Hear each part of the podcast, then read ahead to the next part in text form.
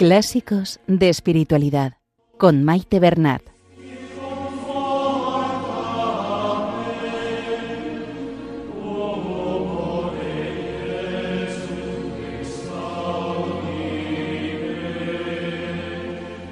Un saludo a todos los oyentes de Radio María y bienvenidos al programa Clásicos de Espiritualidad.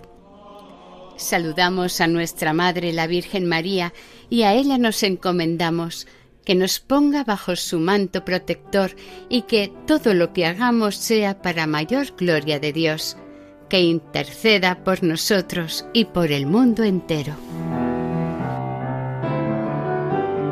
Estimados oyentes, estamos leyendo la tercera parte del libro Introducción a la vida devota de San Francisco de Sales. En el programa de hoy terminaremos de leer el capítulo 14 y continuaremos con el 15 y 16 de esta tercera parte. En el programa de hoy, San Francisco de Sales nos hablará de la virtud de la pobreza espiritual y cómo vivirla en relación con los bienes materiales, tanto si se tienen muchos como si se tienen pocos. Lo importante es ver dónde está puesto nuestro corazón. Este debe mantenerse libre y abierto solo a Dios y a lo eterno. Considerar los bienes materiales como ajenos a nosotros mismos y que nos han sido dados por Dios para utilizarlos y gestionarlos aquí en la tierra.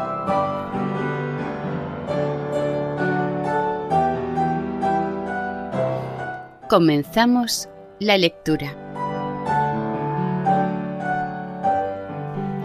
Introducción a la vida devota de San Francisco de Sales. Tercera parte. Continuación del capítulo 14 de la pobreza de espíritu practicada en medio de las riquezas.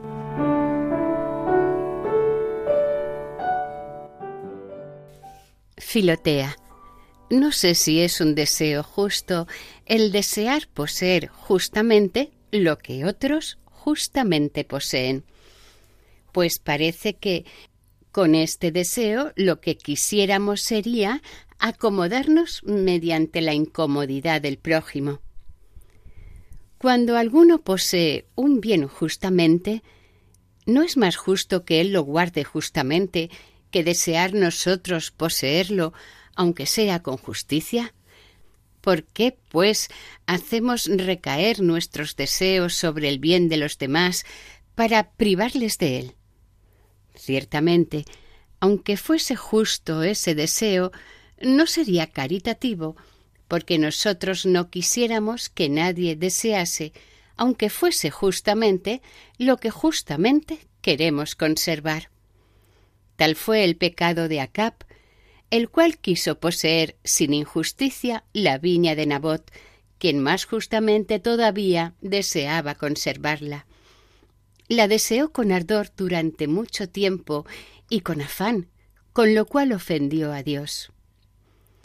Antes de desear los bienes del prójimo, amada Filotea, aguarda que comience a querer desprenderse de ellos, pues entonces su deseo hará que el tuyo no sólo sea justo, sino también conforme a la caridad. Y digo esto porque deseo que te preocupes de acrecentar tus bienes y caudales con tal que lo hagas no sólo según justicia, sino también con dulzura y caridad.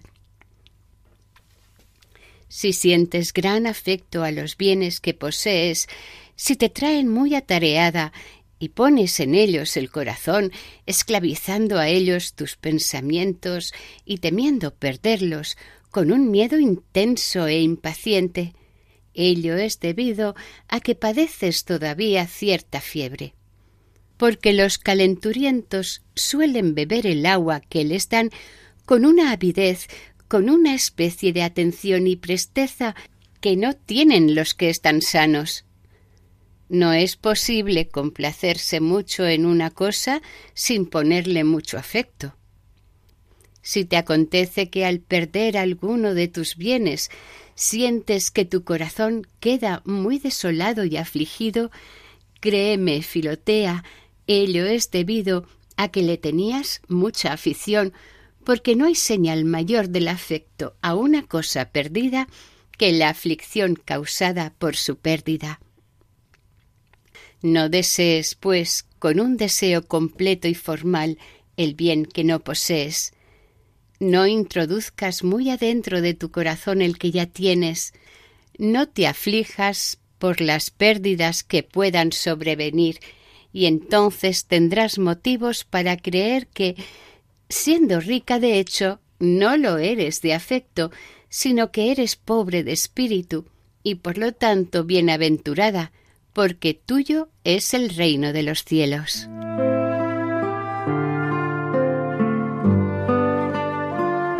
Capítulo 15 ¿Cómo ha de practicar la pobreza real el que es rico de hecho?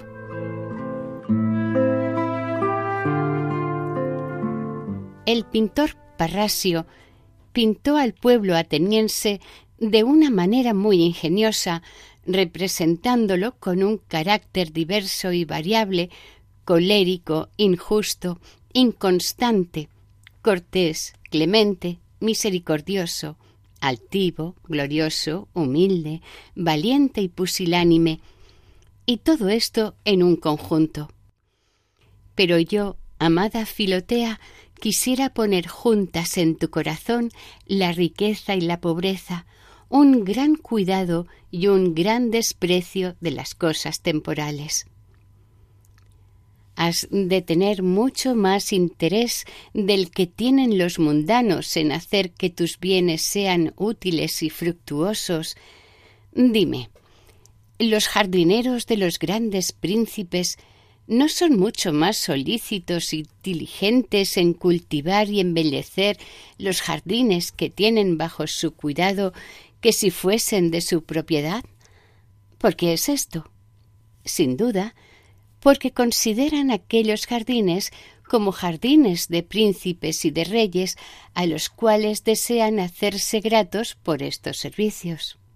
Ahora bien, Filotea, los bienes que tenemos no son nuestros, Dios nos los ha dado y quiere que los hagamos útiles y fructuosos, por lo que le prestamos un servicio agradable cuando tenemos este cuidado pero conviene que sea un cuidado más grande y más sólido que el que tienen los mundanos de sus bienes, porque éstos sólo trabajan por amor de sí mismos y nosotros hemos de trabajar por amor de Dios. Ahora bien, así como el amor de sí mismo es un amor violento, turbulento e inquieto, Así también el cuidado que produce está lleno de turbación, de tristeza y de inquietud.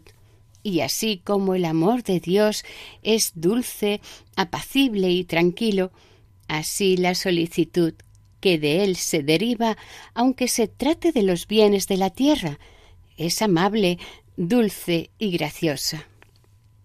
Tengamos, pues, este cuidado amable de la conservación y aún del aumento de nuestros bienes temporales cuando se ofrezca ocasión justa para ello y en cuanto lo exija nuestra condición, ya que Dios quiere que así lo hagamos por su amor.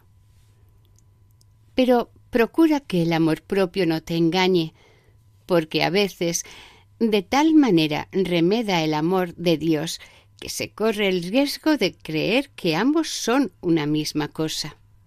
Ahora bien, para impedir que te engañe y que este cuidado de los bienes temporales degenere en avaricia, además de lo que te he dicho en el capítulo precedente, es menester practicar con mucha frecuencia la pobreza real y efectiva en medio de todos los bienes y riquezas que Dios nos haya dado.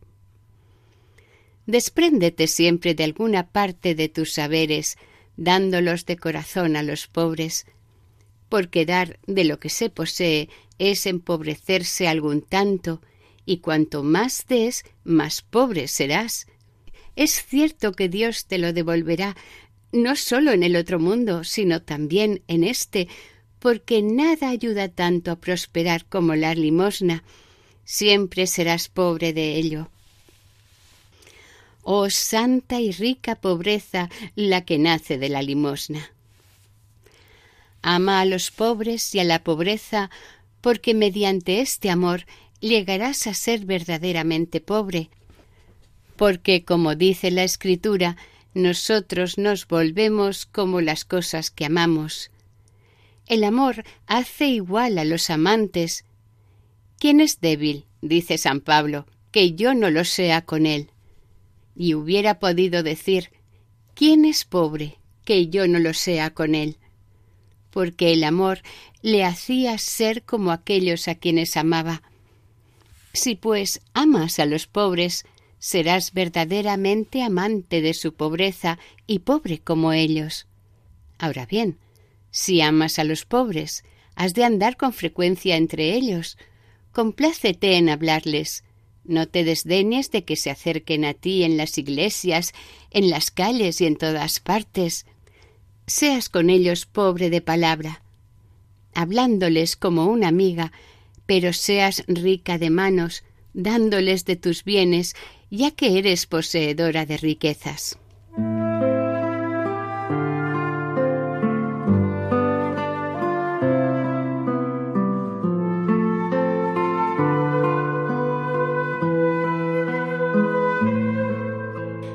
Estamos escuchando en el programa Clásicos de Espiritualidad el libro Introducción a la vida devota de San Francisco de Sales Continuamos con el capítulo 15 de la tercera parte del libro.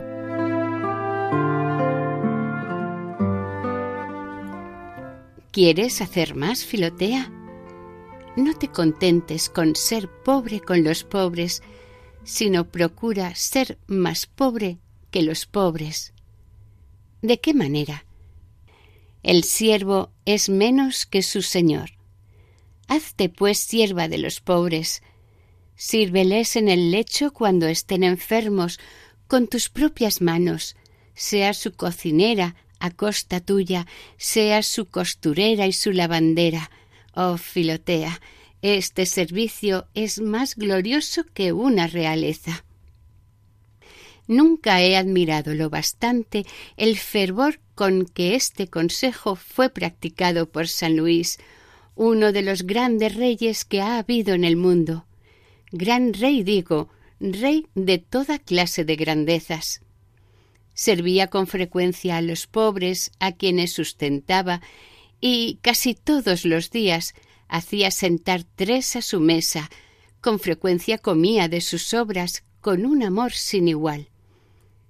Cuando visitaba los hospitales, cosa que hacía muy a menudo, solía servir a los que padecían los males más horribles, como a los leprosos, a los cancerosos y a otros semejantes, y les servía con la cabeza descubierta y de rodillas, respetando en su persona al Salvador del mundo, y amándolos con un afecto tan tierno como el de una dulce madre para con su hijo. Santa Isabel, hija del rey de Hungría, estaba ordinariamente entre los pobres y a veces se complacía en aparecer en medio de sus damas vestida como una mujer pobre y les decía y les decía si fuera pobre vestiría así. Ay, amada Filotea, qué pobres eran este príncipe y esta princesa en medio de sus riquezas y qué ricos en su pobreza. Bienaventurados los que son pobres de esta manera, porque de ellos es el reino de los cielos. Tenía hambre y vosotros me disteis de comer. Tenía frío y vosotros me cubristeis. Tomad posesión del reino que os ha sido preparado desde la creación del mundo. Dirá el rey de los pobres y rey de los reyes en su gran juicio. Nadie hay que alguna vez no tenga alguna privación o alguna falta de comodidades. A veces acontece que llega un huésped al que quisiéramos y deberíamos agasajar y no hay manera de hacerlo en aquel momento, que tenemos los buenos trajes en otra parte y nos hacen falta para acudir a donde hay que ir por compromiso, que todos los vinos de la bodega se han echado a perder y están agrios. Los únicos que tenemos son malos y recientes, que estamos en el campo en una mala choza, sin cama ni habitación, ni mesa ni servicio. Finalmente, por rica que sea una persona, es muy fácil que, con frecuencia, le falte alguna cosa necesaria. Esta es, pues, la manera de ser pobre en las cosas que nos faltan. Filotea, alégrate de estas ocasiones, acéptalas de buen grado y súfrelas gozosamente. Cuando te vengan contratiempos que te empobrezcan, poco a poco como tempestades, fuego, inundaciones, esterilidades, hurtos, pleitos. Ah, entonces tienes buena coyuntura para practicar la pobreza, recibiendo con dulzura estas disminuciones de intereses y adaptándote con paciencia y constancia a este empobrecimiento. Esaú se presentó a su padre con las manos cubiertas de pelo y Jacob hizo lo mismo. Mas como quiera que el pelo que estaba en las manos de Jacob no era de su propia piel, sino de los guantes, se le podía arrancar sin incomodarle ni martirizarle. Por el contrario, como la piel de las manos de Esaú era naturalmente peluda, si le hubiesen querido arrancar el pelo, le hubieran causado dolor. Él hubiera gritado y se hubiera enardecido para defenderse. Cuando tenemos nuestros bienes en el corazón, si el mal tiempo, o los ladrones, o algún tramposo nos arrebata una parte de ellos, qué quejas, qué turbaciones, qué impaciencias nos sentimos. Pero cuando nuestros bienes no nos preocupan más de lo que Dios quiere y no los tenemos en el corazón, si acontece que nos los arrancan, no perdemos por ello el juicio ni la tranquilidad. Es la misma diferencia que existe entre las bestias y el hombre en cuanto al vestir.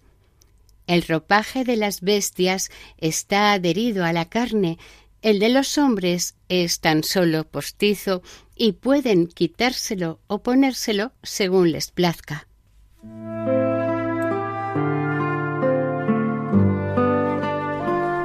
Capítulo 16 Manera de practicar la pobreza de espíritu en medio de la pobreza real. Pero si eres realmente pobre, queridísima Filotea, por Dios, procura serlo también de espíritu. Haz de la necesidad virtud y emplea esta piedra preciosa de la pobreza en lo que ella vale. Su brillo no es conocido en este mundo a pesar de que es extremadamente hermoso y rico. Ten paciencia, pues andas en buena compañía, nuestro Señor, Nuestra Señora, los apóstoles y otros muchos santos y santas que fueron pobres y aun pudiendo ser ricos, menospreciaron el serlo. Cuántos grandes del mundo, viniendo las mayores contradicciones, han ido con diligencia no igualada a buscar la santa pobreza en los claustros y en los hospitales. Muchos se han afanado para encontrarla, como lo atestiguan San Alejo, Santa Paula, San Paulino, Santa Ángela y tantos otros. Mas he aquí, Filotea, que la pobreza más amable contigo se presenta en tu casa. La has encontrado sin buscarla y sin trabajo. Abrázala, pues, como a una amiga muy querida de Jesucristo, que nació, vivió y murió en la pobreza, la cual fue su alimento durante toda su vida.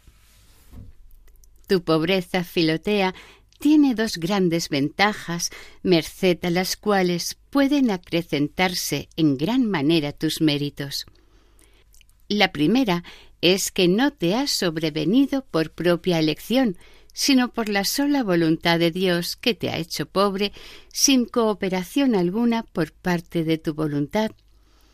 Ahora bien, lo que recibimos puramente de la voluntad de Dios siempre le es más agradable con tal que lo aceptemos de corazón y por amor a su voluntad divina. Donde hay menos de nuestra parte, hay más de parte de Dios. La simple y pura aceptación de la voluntad de Dios purifica extraordinariamente el sufrimiento. La segunda ventaja de esta pobreza es el ser una pobreza verdaderamente pobre una pobreza alabada, halagada, socorrida y ayudada, participa de la riqueza, a lo menos no es enteramente pobre. Pero una pobreza despreciada, rechazada, vilipendiada y abandonada es pobre de verdad.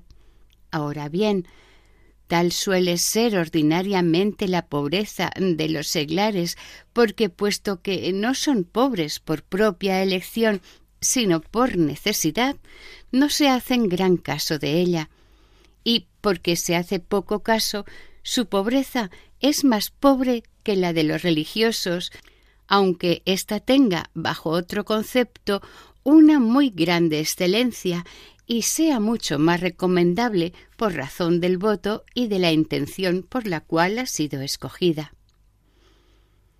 No te quejes, pues, amada Filotea, de tu pobreza, porque sólo nos quejamos de lo que nos desagrada, y si te desagrada la pobreza, no eres pobre de espíritu, sino rica de afecto. No te desconsueles si no te ves socorrida cual convendría, pues precisamente en esto consiste la excelencia de la pobreza. Querer ser pobre sin ninguna incomodidad supone una ambición muy grande, porque esto es querer el honor de la pobreza y la comodidad de las riquezas. No te avergüences de ser pobre ni de pedir limosna por caridad. Recibe la que te den con humildad y acepta con dulzura las repulsas. Acuérdate con frecuencia del viaje de la Santísima Virgen a Egipto, llevando allí a su querido hijo y de los muchos desprecios, pobreza y miseria que hubo de soportar. Si vives como ella, serás muy rica en medio de tu pobreza.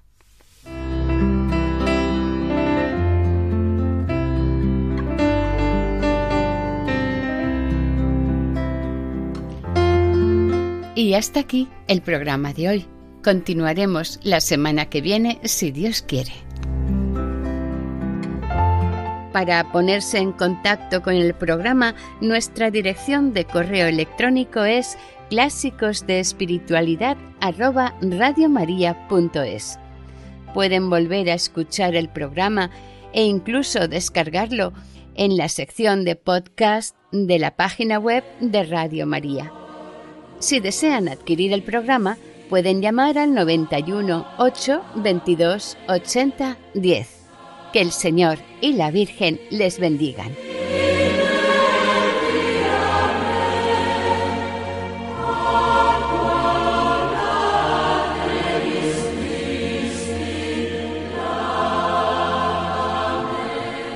Han escuchado en Radio María Clásicos de Espiritualidad con Maite Bernat.